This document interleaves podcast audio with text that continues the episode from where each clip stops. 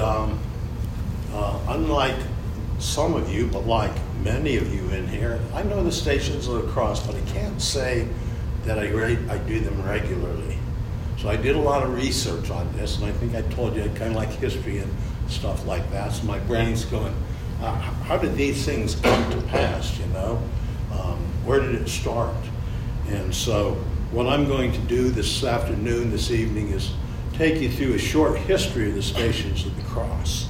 So I have up there what's called a spiritual journey, a spiritual pilgrimage. And whenever I do the Stations of the Cross in church, there's always a you know a, a bunch of people there, and I'm in the pews, and the priest and a few other people are going around, and it's kind of a it's it is a spiritual journey, if you will. But you know, to me, it never really was a personal con- connection. So I'm looking at the stations of the cross and I'm saying, okay, there's Jesus and suffering and all that type of thing. And it's a very Catholic kind of thing because it's focusing, it's focusing on this passion. And it is just so visceral, so uh, mean what's happening to our Savior here. And um, I'm looking at this from the standpoint of this is happening to Jesus Christ, but I'm not really thinking about me and how I relate to that type of thing. So what I'm going to try and accomplish tonight is give you a little bit of the history, but after the talk, maybe get together in groups you're already in your in your chairs and talk about the Station of the Cross instead of just a spiritual pilgrimage, but maybe a personal meeting with Jesus Christ.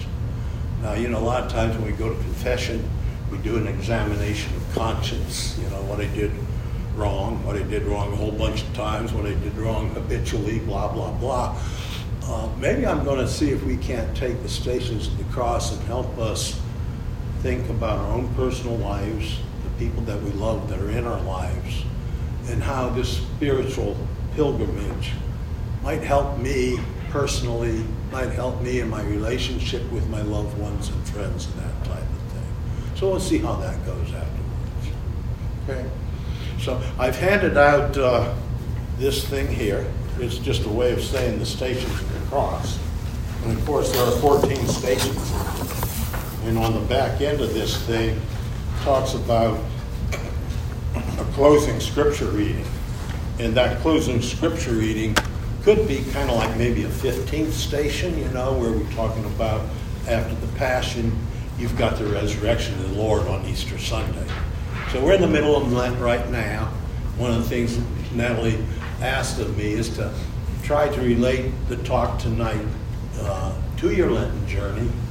A few more weeks left to go. So if you've fallen off the trump once or twice, you gave this up, and well, you blew it and broke your fast or something like that. Well, let's try and settle into the final couple of weeks um, with, uh, with a strut in our, our steps, if you will. So, the history of the Stations of the Cross. First of all, it's kind of like a mini pilgrimage um, for those who can't really make it to the Holy Land.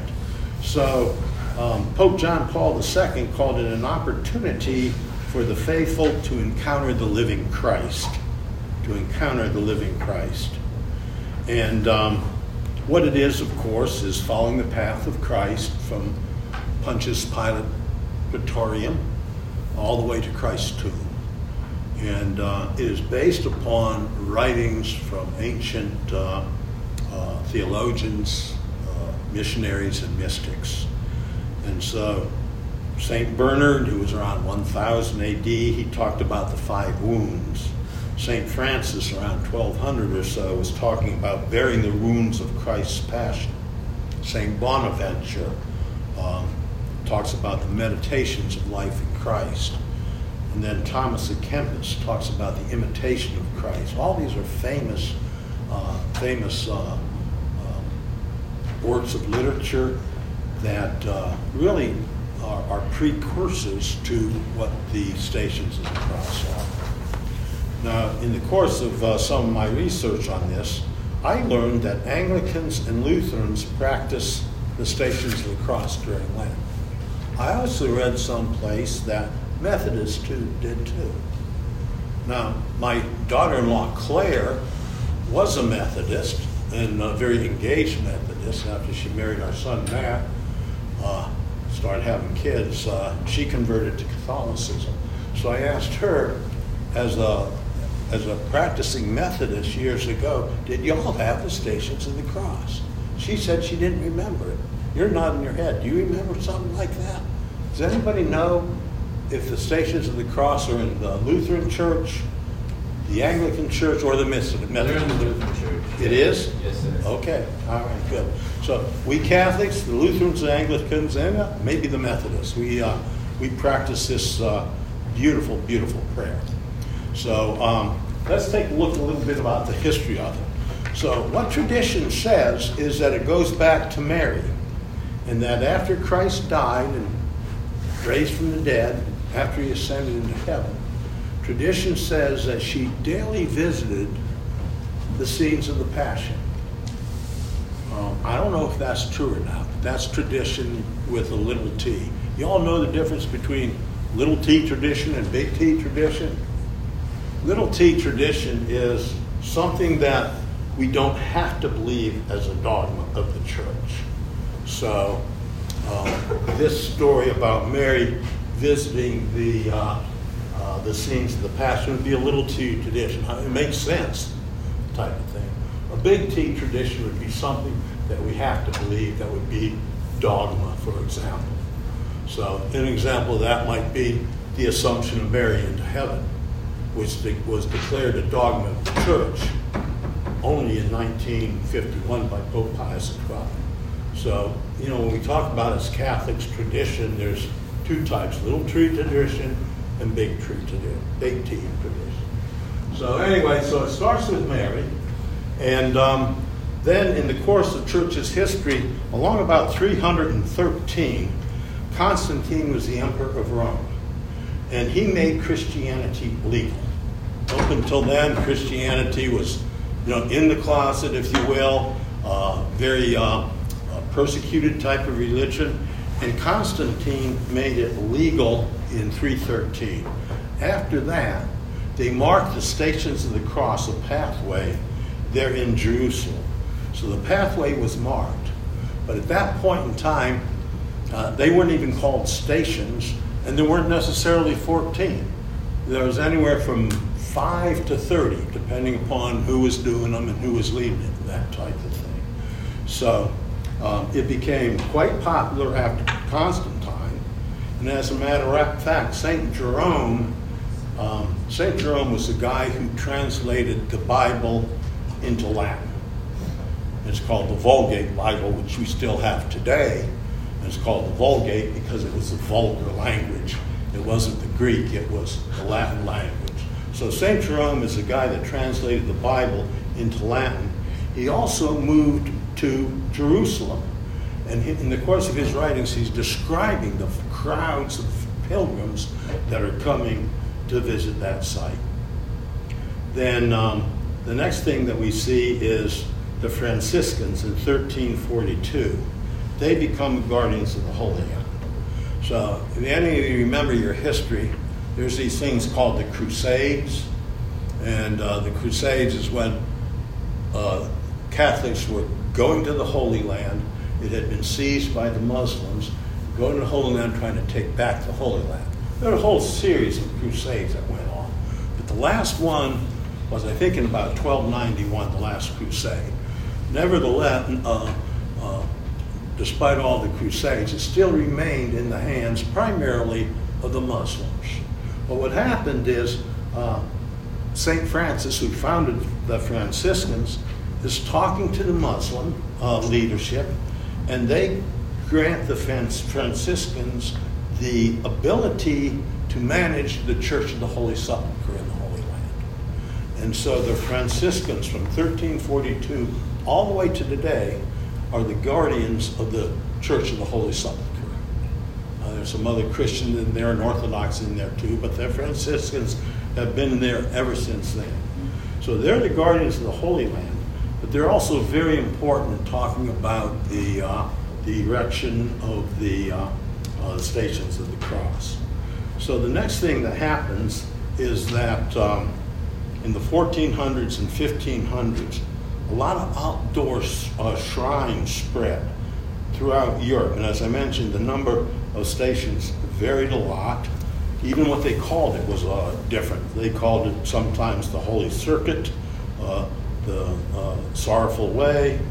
Um, the stations, as I mentioned, sometimes were as little as five, maybe as much as 30.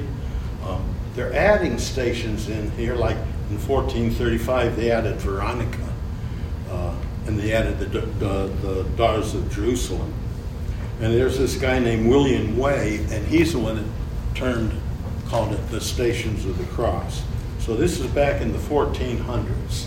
So mind you, I talked about the Muslims and saying the Franciscans could uh, be the guardians of the Holy Land, if you will. But Muslim suppression uh, precluded a lot of people traveling to the Holy Land. So, with that suppression, it fueled the Stations of the Cross in Europe. I can't go to the Holy Land, so I'm going to do the Stations of the Cross in Europe. So, that brings us to the 1500s here. And then we get in the 1500s, the 16th century. Let's go to the next one. Okay, it's at this point in time that the official title becomes the Via Dolorosa, or Sorrowful Way or the Stations of the Cross. And then in 1628, these Franciscans start erecting 14 stations throughout Europe, primarily in Italy, and Florence is up there as a, as a, a big one. After that, in 1686, Pope Innocent VI said, You know what? All the stations have been outside. It's okay, let's bring them inside. So we see them inside the church here at the cathedral because of what uh, Pope Innocent VI said back in 1686. So it was okay to put the stations in the church. You didn't have to, okay? Pope Benedict XIII, he said, you know what? If you do these stations of the cross, you can get indulgences. How many of you in here know what an indulgence is? Raise your hand. Okay. How many don't know what they are? Raise your hand. Okay. Well, that's who we got. Most of us know what they are, but we'll talk about that in a little bit. So, anyway, Benedict XIII talks about indulgences. Then, in 1731, Pope Clement XII, he sets the traditional 14 stations. So, anywhere from 5 to 30, this Pope says, okay, it's 14. That's what it is. And um, then in 1742, Pope Benedict XIV, he talks about indulgences again, and he goes to the Colosseum where they have a Stations of the Cross set up in the Colosseum. And he's talking about giving indulgences for those that pray the Stations of the Cross. So this is how we get to 14 stations today. Now, some of the time you'll uh, you'll see a 15th station where they talk about the resurrection of, of Christ after uh, after the uh, crucifixion and death. So, anyway, the um, uh, it, it's kind of a long, a long history, and it's uh, it, is now. I think, I think it was. It might have been Benedict the Fourteenth. I forget. That said, okay, it's not only okay to have them in the church, but you really should have the stations in the cross in the church. How many of you have been to Catholic churches outside the United States? Do they have the stations of the cross in the church? How many have been to churches outside of Europe, say in Asia, that type of thing, Australia? Do they have stations of the cross there? Okay. So it's universal in the churches all over, all over. I know in the course of my travels when I was a businessman, uh, it didn't matter where I went. I could visit church maybe in Europe, Australia, Mexico, whatever. You'd, you'd see the stations of the cross wherever you went. So very popular, very popular meditation that we have. Now, let's talk a little bit about the next slide here. Um, plenary indulgence. Okay. So, so much for the history. Um, I like history. I see some of you really enjoying it too. I see some of your eyes glazing over. So I'm off of history. um, let's talk about plenary indulgences now. So the Pope said that you can be given a plenary indulgence for the pious saying of the Stations of the Cross. You can do it alone or you can do it in a group of people. And if you're physically unable, then with pious meditation on the passion and death of Jesus for at least 15 minutes, you can gain an indulgence. Okay. So, a plenary indulgence. All right. We know that sins are forgiven um, in baptism and in confession, right? So, your sins are forgiven in confession. You know, a lot of times after the sins are forgiven, if you're like me, I might beat myself up for having committed my sins. So even though I'm totally forgiven, I'm still, if you will, kind of punishing myself, this Catholic guilt or whatever it is. well deserved, by the way. But um, the sins are forgiven, but the consequences of the sin remain. Those consequences are what we call temporal punishment. And you might suffer temporal punishment in this world. I think about some people that are, are um, ill uh, and they remain ill for a long time and maybe suffer and die. You think those people suffer so much on earth, that would be the temporal punishment of sin type of thing. And maybe they die if they're in the state of grace and they go to state to heaven, straight to heaven. But most of us, yeah, not so much. So if we die, even in a state of grace, you still have to purify your soul to get into heaven. Why? Because heaven's a perfect place. So it's kind of like the idea of the refiner's fire and that type of thing. So uh, an indulgence removes the temporal punishment due to sin. So if I die in the state of grace but have venial sins on my soul, or even they've been forgiven, I still have this temporal punishment, and we call that purgatory. So if I'm in purgatory, I'm being refined so that my soul can be purified to go to heaven. Now, I'm sitting there all alone. I've done my uh, deeds and I have to pay for them. So, what is this indulgence thing about? Um, I'm already dead. I'm in purgatory. I can't help myself. But we can help the souls in purgatory. That's what our church teaches us. And so, if we do the stations of the cross and we go to confession within a week, um, go to communion within a week, and if we pray for the intentions of the Holy Father, we can get a plenary indulgence. I think it's a week. Maybe it's some play in there, something like that. But think about the loved ones that you have that might have passed on. And um, unless they were a living saint, probably most of us end up in purgatory. So if you do the stations of the cross, you can get an indulgence yourself or for your loved ones. So, why is it that I can do this for my loved ones? Well, you think about it, if you go back to the Bible, um, remember uh, the paralytic, and they tore open the roof of the house and uh, lowered the paralytic in there so that Jesus could cure him? These men that lowered him into the house were helping him. Same way with us we can help others that are already in purgatory through indulgences and that type of. So uh, there are two kinds of indulgences. One is partial. Um, so, okay, if I'm in there for two years, maybe I get a partial for a year, half my time in there. All this stuff is kind of funny anyway, you know.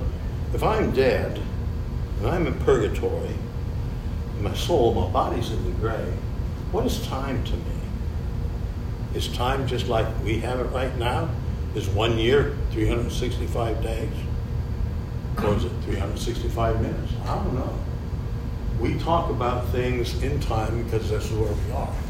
But a plenary indulgence said in the proper way uh, will allow that person to get out of purgatory. Not because what he did do or what didn't do, but because what we did for him, just like those men that raised lowered the paralytic into uh, into the I think it was Peter's house, Peter's mother's house, and that type of thing. So, as Catholics, we very much believe in the power of prayer to help other people.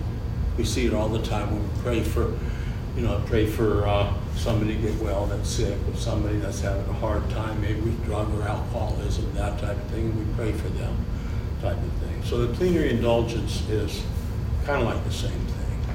So what I'm suggesting here, strangely enough, is uh, in preparing better for Easter, maybe if we haven't done a Stations of the Cross, go ahead to church and do a Stations of the Cross and do it um, um, as piously as you can, and then maybe go to communion and confession within the day. And any of your loved ones that have passed on, maybe offer it up for them as a plenary indulgence.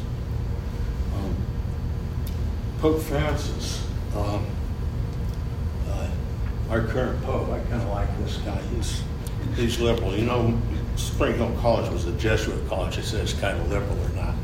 I'm conservative in most respects, a little liberal sometimes. But Pope Francis, so this guy, let's bring him up here. This is what the quote he says.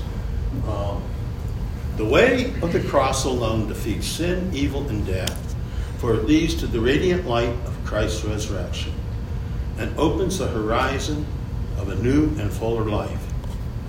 It's the way of hope, the way of the future. Those who take up this way with generosity and faith give hope and a future to humanity. That's a powerful claim. That is a powerful claim. Now, how do we get hope out of meditating on suffering? That's what the station of the cross is. Right? We're meditating on the suffering of our Savior. How do you get hope out of that? Well, it's a spiritual journey, right? So, the way of the cross, if you think about it, what's it preceded by? Well, the Last Supper. What's happening in the Last Supper? The Holy Eucharist. So, the and what's happening after the after the uh, way of the cross? It's the resurrection. So we've got this way of the cross that focuses on the suffering and passion of Jesus Christ and Mary and everybody else's way, the women and all that type. Of thing. But the bookends are the, the wonderful gift of the Holy Eucharist and the wonderful gift of the Ascension. So you think about it from that standpoint, I see where Pope Francis talks about it, a radiant light, and it talks about hope. So,